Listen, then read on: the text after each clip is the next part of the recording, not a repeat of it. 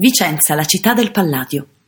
Chi arriva in questa città del Veneto non può fare a meno di chiedersi chi fosse Andrea della Gondola, più noto come Palladio, architetto, teorico dell'architettura e scenografo italiano del Rinascimento. Palladio era di umili origini. Il padre era un mugnaio, un uomo con un certo fiuto per gli affari che ebbe l'intuizione di mandare il figlio a lavorare ancora giovanissimo come scalpellino e lapicida nella bottega di Pedemuro. Venne notato per la sua bravura dal letterato umanista Gian Giorgio Trezzino, che lo prese sotto la sua ala protettiva.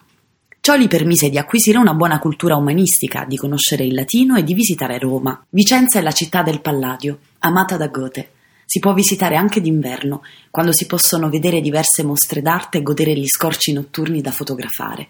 È la città amata da Wolfgang Goethe, che così scriveva nel suo libro Viaggio in Italia, di passaggio nel settembre del 1786.